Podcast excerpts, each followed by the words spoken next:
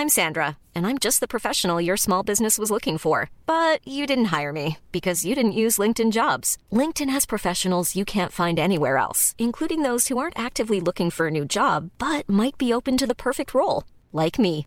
In a given month, over 70% of LinkedIn users don't visit other leading job sites. So if you're not looking on LinkedIn, you'll miss out on great candidates like Sandra. Start hiring professionals like a professional. Post your free job on linkedin.com/people today. Mom deserves the best, and there's no better place to shop for Mother's Day than Whole Foods Market. They're your destination for unbeatable savings, from premium gifts to show-stopping flowers and irresistible desserts. Start by saving 33% with Prime on all body care and candles. Then get a 15-stem bunch of tulips for just $9.99 each with Prime. Round out Mom's menu with festive rosé, irresistible berry chantilly cake, and more special treats. Come celebrate Mother's Day at Whole Foods Market. Well, hello! Thank you for dropping by once again. If you're here listening to our bonus content, you must be enjoying No Small Rolls. You're following the narrative, probably working out the secrets quicker than we players are. The silly puns are making you giggle, and that music. perfectly in sync with the undertones of the scenes. But every now and then, you're reminded that you're listening to people play a game. Maybe the jargon has you confused. Or maybe, just maybe, we've lit a fire under you and you want to know how it's done. Either or either way, stick around, my friends. Fill your tankards, put up your feet, and enjoy the No Small Rolls Beginner's Guide to Dungeons and Dragons. Roll the mini theme tune!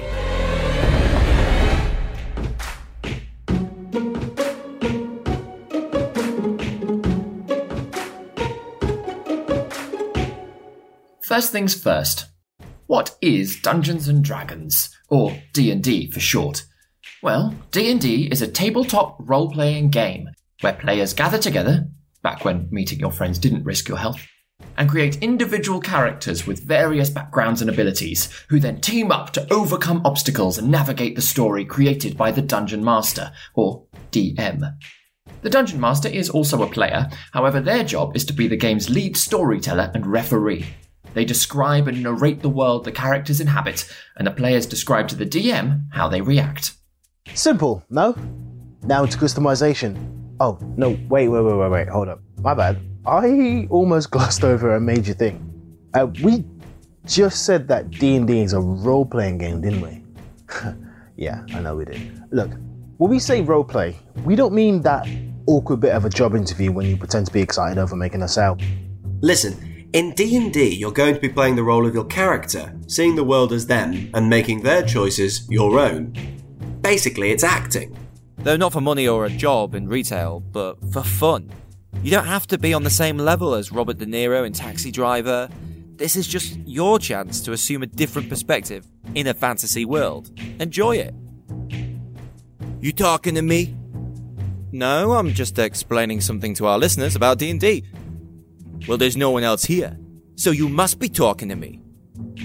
Okay, I'm getting a little bit nervous now. Uh, Grace? Moving on to customization. Right before you start a campaign, which is a series of sessions which have an ongoing narrative, players create their characters by first choosing what manner of being they want to play. The creature you choose could be anything from a human to an elf or something more fantastical like a centaur or a goblin or an Aarakocra, which is a sort of bird person, or a tabaxi, which is a cat person, which I know a lot of people are cat people, but you know, this is this is like a, a cat person person. Do you know what? The possibilities are endless. Like genuinely endless. I mean, you could even decide to go with a character that's not in any official listing and work together with your DM to homebrew something that's fun yet balanced. You also choose what class your character is going to be. A character's class paints a very broad picture of an individual's abilities, their fighting style, and tactics they'll utilize while exploring. When deciding on a class, try asking yourself what you can see yourself enjoying doing. Do you fancy the idea of wielding mystical powers to shape the world around you? Then maybe you're a wizard, Harry. Or can you picture yourself, sword in hand, screaming to your enemies after proving your strength? Are you not entertained? Are you not entertained? Then maybe pick a fighter. With apologies to Russell Crowe there. Anyway, choosing your class determines whether you're going to be flinging spells or swinging blades. With us so far? Now, we're going to briefly cover the basics of the character sheet. All players should have this in front of them, as your character sheet is an essential reference tool and you'll be constantly checking and editing it. Players will be using it to track their inventory, their hit points, basically how much damage they can take, the spells they currently have available, and their ability scores. Ability scores are essential to understanding what your character is feasibly capable of, but it's probably best to briefly explain the dice rolls first, as ability scores are intrinsically related. Whilst D&D is a game that's only limited by one's imagination, it still very much has mechanics that give it structure, just like any other game. And at the centre of these gameplay mechanics are dice rolls. Everyone involved in play will have access to a set of seven polyhedral sided dice. In shorthand, we refer to them as D, then whatever number of sides that die has. So, these are D20, D12, D10, D8, D6, D4, and a very hideous D100, or percentile die. Your D20 is the die you'll be running the most as your decision making die. Every other die apart from the percentile die, or d20, is rolled to determine damage dealt and hit points gained or lost.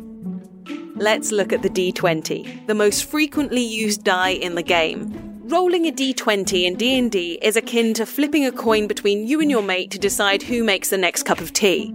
However, the two people involved in the coin toss are the player and the DM.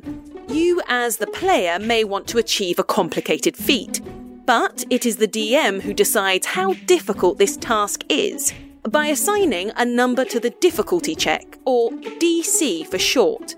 The higher the number, or the DC, the more difficult the task is considered to be. Players are going to be asked to make these checks very often. It's part of what makes the game exciting, as sometimes the stakes and consequences are outrageously high. Episode 8 of No Small Rolls. no spoilers. Now, it might sound crazily risky to leave everything to the roll of a die, but this is where we bring back ability, ability scores. scores. And also, skills. Let's introduce the six ability characteristics strength, dexterity, constitution, intelligence, wisdom, and charisma. These are pretty straightforward. Strength determines how athletic you are. Dexterity is how coordinated you can be. Constitution for sturdiness. Intelligence for book smarts. Wisdom for judgment or experience. And charisma for how your character's personality and aura affect other beings. Now, ability scores are the numbers that define a character's aptitude of that ability. These are determined initially at the character creation stage and may increase as characters level up throughout the adventures. A score of 10 or 11 is pretty normal for the average human, but player characters are heroic adventurers, so their scores will increase way beyond average. Each ability score also has a modifier derived from that score. Scores below 10 give you a negative modifier, whilst those above will give a nice little boost to your dice rolls. Modifiers are determined by a little mathematical formula. Bear with me, it'll make sense in the end. You can work out your ability modifier by subtracting 10 from the ability score, dividing that total by 2, then rounding down. So, let's say Grace's character, Gwendolyn, has a dexterity score of 16. To calculate the modifier, you minus 10, which leaves you with 6, then divide that by 2, which leaves you with 3. This means that Gwendolyn has a dexterity modifier of plus 3 to add to any roll that uses her dexterity. Now, that was a lot, I know. Mental maths in a game.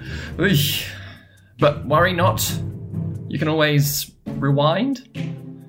And anyway, these modifiers will be written on your character sheet beside the ability scores, so you don't have to work it out every time. Unless you want to go old school and fiddle with an abacus whenever you're trying to cast a spell. Now, not purposefully trying to further confuse you, but there are 18 different skills that a character can be asked to make checks for. All skills are derived from one of the six abilities athletics from strength, survival from wisdom, acrobatics from dexterity, and so on.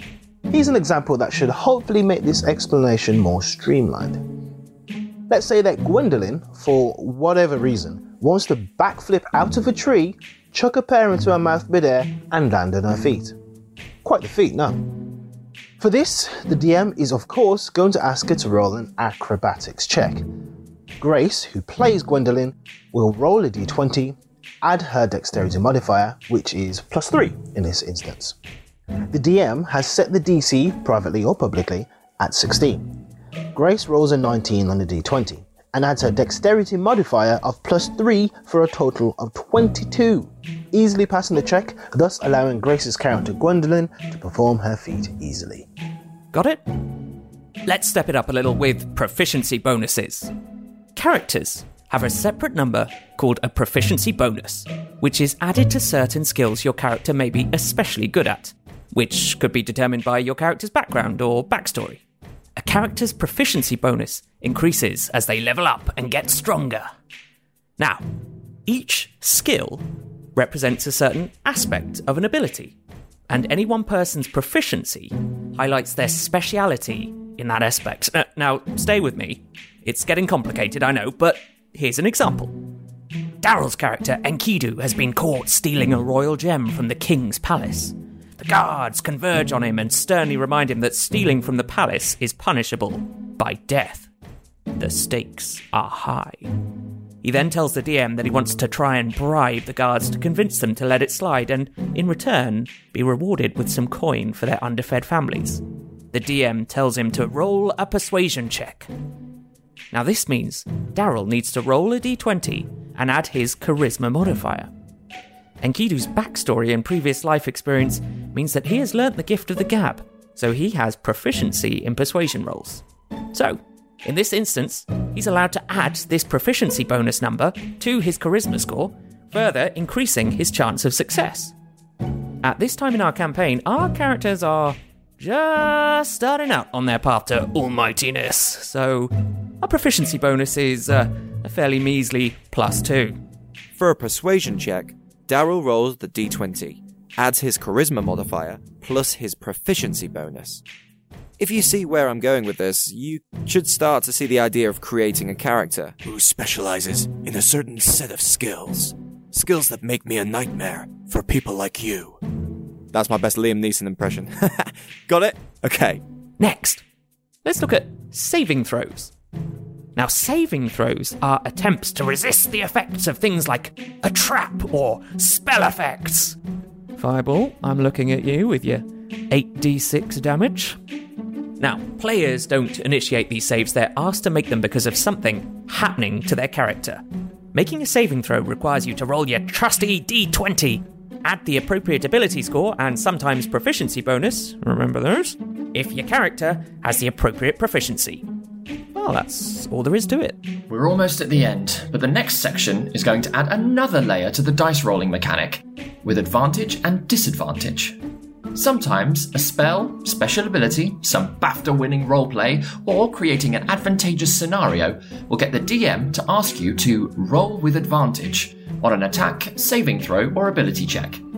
This means you get to roll your d20 twice and keep the higher number that it landed on. Adversely, rolling with disadvantage as a result of spells or abilities cast on you, terrible roleplay and decision making, and other unfavourable situations, means that you roll twice and keep the lower number. Par exemple, you successfully sneak through the enemy's base and silently creep up behind a guard who fails to notice your presence. You decide to try grappling the guard into submission and tie them up.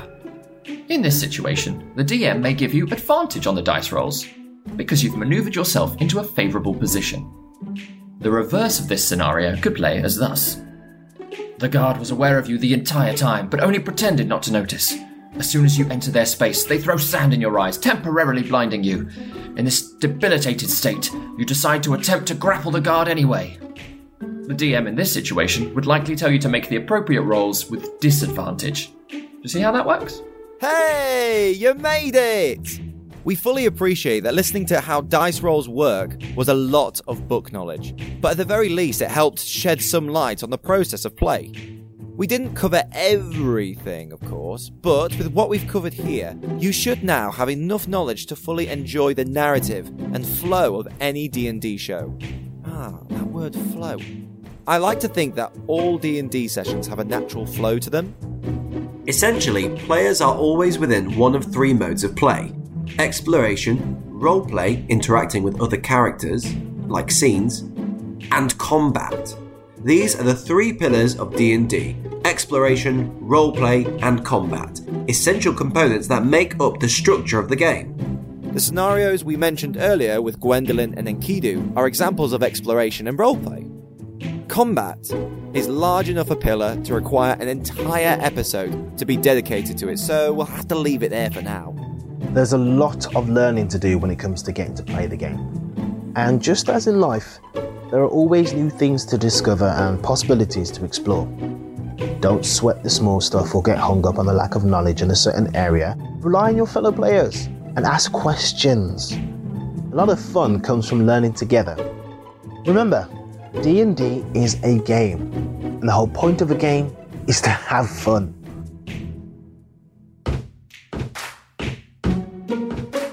You have been listening to David Knight, Daryl Bailey, Chris Watts, Ben Galpin, and Grace Kelly Miller. Scripted by Daryl Bailey with original music by David Knight. Thanks for listening, and don't forget to subscribe and follow us on all the social media. Anon for now. Anan!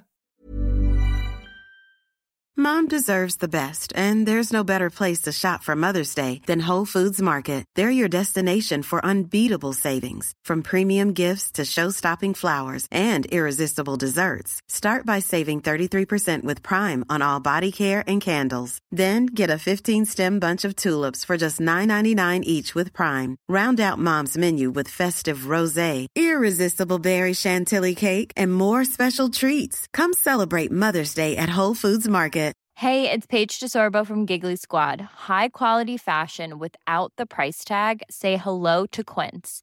I'm snagging high-end essentials like cozy cashmere sweaters, sleek leather jackets, fine jewelry, and so much more. With Quince being 50 to 80% less than similar brands. And they partner with factories that prioritize safe, ethical, and responsible manufacturing. I love that. Luxury quality within reach. Go to quince.com slash style to get free shipping and 365 day returns on your next order. Quince.com slash style.